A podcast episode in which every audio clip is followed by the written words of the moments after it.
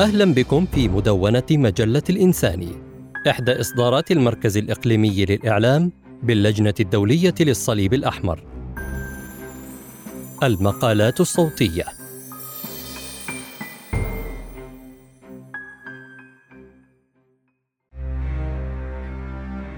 معاملة أسر الحرب. وجهة نظر بوذية. أسانجا تيلاكارانتي. أستاذ فخري بجامعة كولومبو. بيتر هارفي أستاذ فخري بجامعة ساندرلاند. دكتور سونيل كاريا كاروانا قس بوذي بالقوات المسلحة البريطانية. أندرو بارتليز سميث اللجنة الدولية للصليب الأحمر.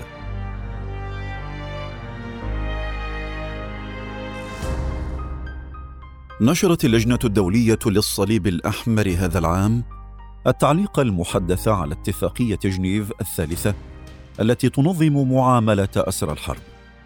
واتفاقية جنيف الأربع وبروتوكولاتها الإضافية هي المعاهدة الأساسية في القانون الإنساني الدولي المعروف أيضا باسم قانون الحرب أو قانون النزاعات المسلحة.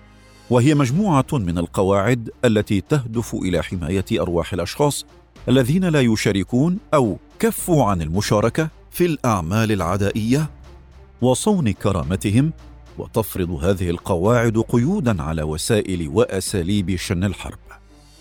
وإن كان عليه أن يكسر شوكة ألف رجل في ساحة المعركة فالمنتصر الأسمى إنما هو من طوع نفسه وأخضعها.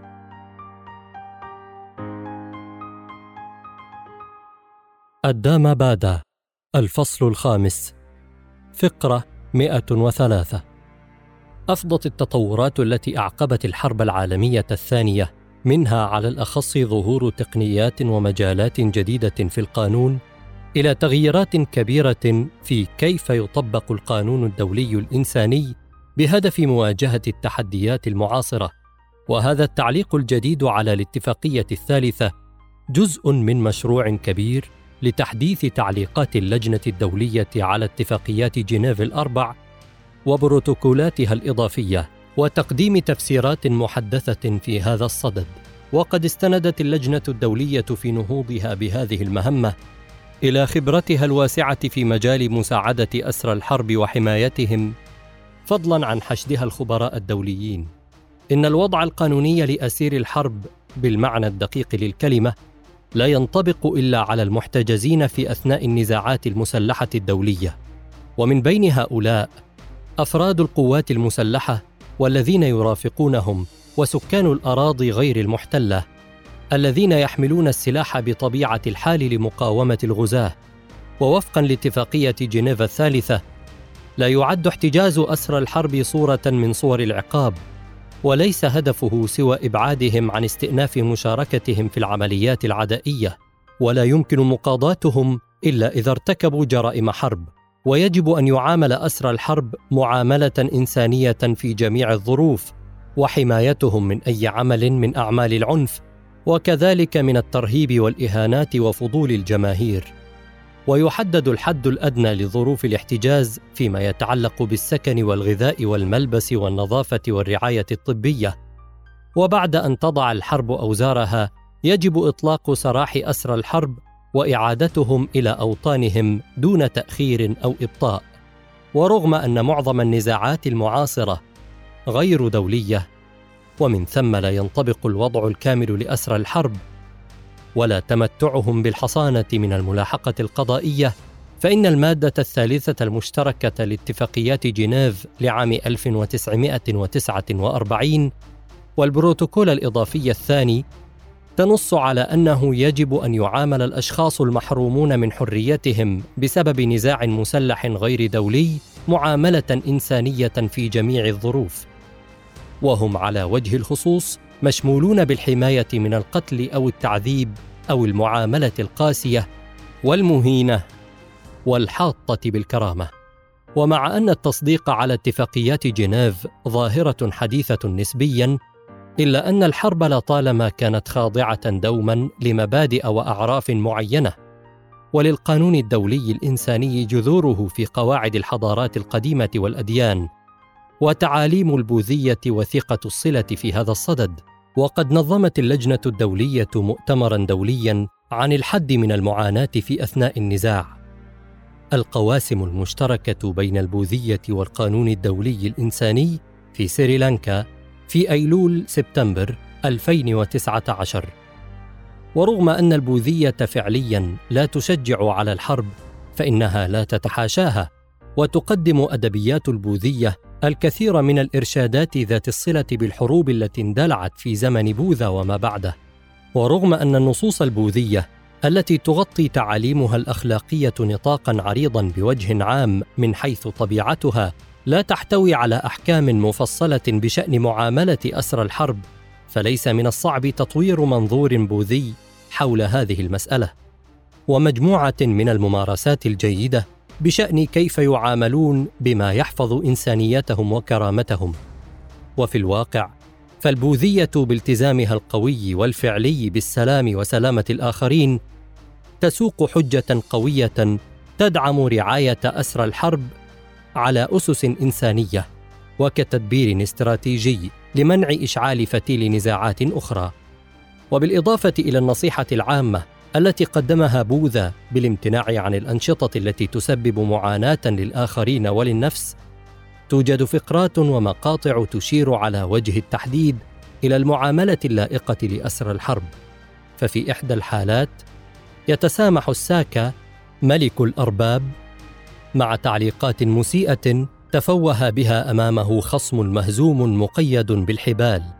وعندما أبدى المساعد الشخصي للساكا حيرته بسبب امتناع سيده عن الإتيان برد فعل ازاء الإساءة فسر ملك الأرباب سلوكه غير العادي على النحو التالي. متى تحمل إنسان وهب القوة امرأ ضعيفا بطول صبر واناه فذاك ما يسمون الحلم الأعظم. ومن يجازي غاضبا بغضب فهو إذ ذاك إنما يزيد الأمر سوءا فوق سوء. ألا من كف غضبه مجازة لغاضب فإنما هو امرؤ كسب معركة بشق الأنفس.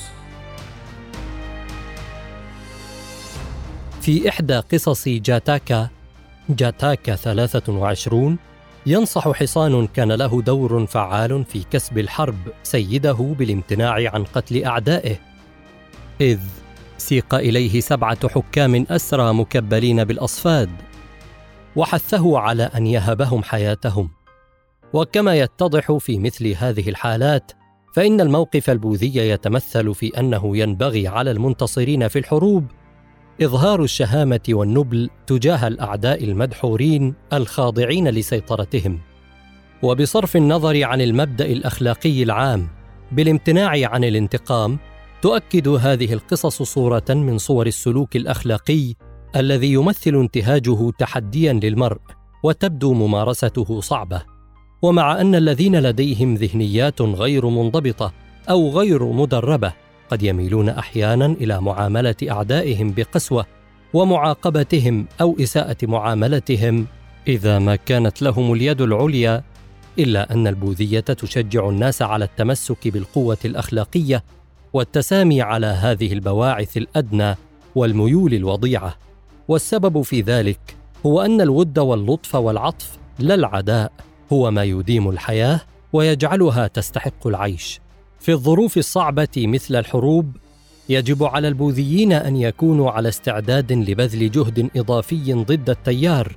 إذا أرادوا النجاح في ممارستهم التي تتضمن إظهار اللطف والرحمة والكرم تجاه المقاتلين الأعداء الواقعين في قبضتهم. وبالمثل جاء في الدمبادا الفصل الخامس 137 أن من أنزل عنفا بمن هم بلا سلاح سيبتلى بمعاناة كبيرة فيلقى الكرمه التي يستحقها.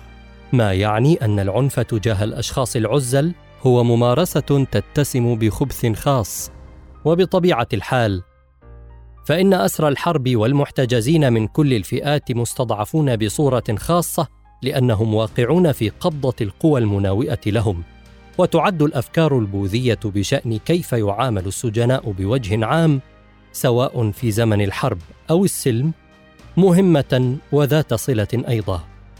على سبيل المثال جاء في قصص الجاتاكا أنه يجب على الملك ألا يفرض عقوبة على الجناه عندما يكون في حال اضطراب عاطفي لأن مثل هذا المسلك من المحتمل أن يفضي إلى تجاوزات غير أخلاقية وتتضح السياسات الأخلاقية التي يتبناها الملك وضوحا تاما عندما يفكر الملك أنه إذا غضب السيد غضبا شديدا فيجب ألا يأمر بعقوبة غير عادلة أو في غير محلها. ما يسبب معاناة هائلة على الآخر. وفي الوقت نفسه في قصة راتنا فالي الإكليل الثمين ينصح الفيلسوف البوذي ناغاريونا الملك بضرورة معاملة المجرمين على النحو الآتي الذي يتماشى إلى حد كبير مع القانون الدولي الإنساني. لا تلجأ ابدا إلى إعدامهم أو تكبيلهم أو تعذيبهم. وإن استحقوا ذلك جزاءه بل بقلب ملؤه رحمة وشفقة اشملهم دائما بعنايتك. طالما لم يفرج عن السجناء أسعدهم وأرحهم وليكن عندهم من يشذب شعرهم. وتحت تصرفهم مرفق استحمام ومأكل وملبس وشراب ودواء. بخلاف ذلك يعد الامتثال للقواعد الحالية للقانون لوكافاجا امرا مهما لجميع البوذيين بما في ذلك الرهبان المتفرغون. أطلب منكم أيها الرهبان أن تسلكوا وفق قانون ونظام الملك. ومن المحتمل أن تشمل هذه الوصية المعاهدات المصدق عليها عالميا مثل اتفاقيات جنيف التي تهدف إلى الحد من المعاناة في أثناء الحرب. البوذية تدعو إلى معاملة جميع المخلوقات بلطف ومحبة غير محدودين. بما في ذلك اسرى الحرب وعندما يتعلق الأمر بكف الأذى وإظهار العطف تضع البوذية كل الكائنات الحية في مجموعة واحدة لأن الجميع يرتعدون أمام العصا والجميع يخشون الموت. عند مقارنة الآخرين بالنفس فلا ينبغي للمرء أن يضرب ولا أن يأمر بضرب. الدم بادا خمسة مئة وتسعة وعشرون.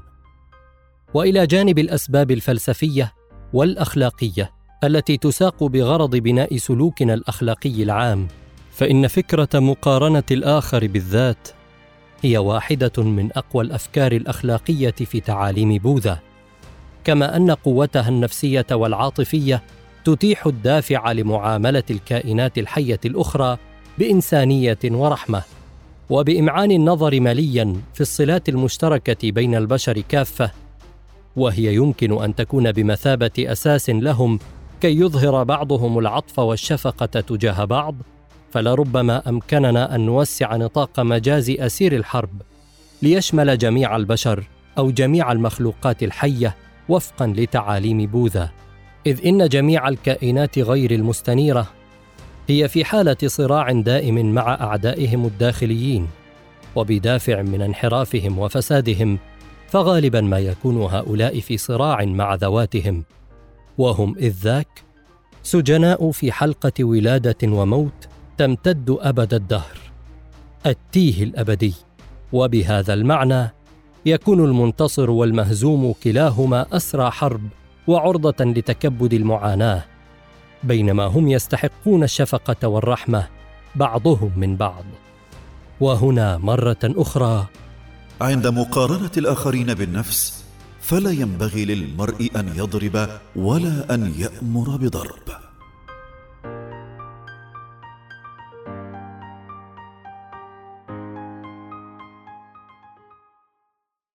شكرا للمتابعة. للاستماع إلى مزيد من المقالات زوروا الموقع الإلكتروني لمجلة الانساني blogs.icrc.org/الانساني استمعتم إلى هذا المقال بصوت معتز صقر محمد محمود.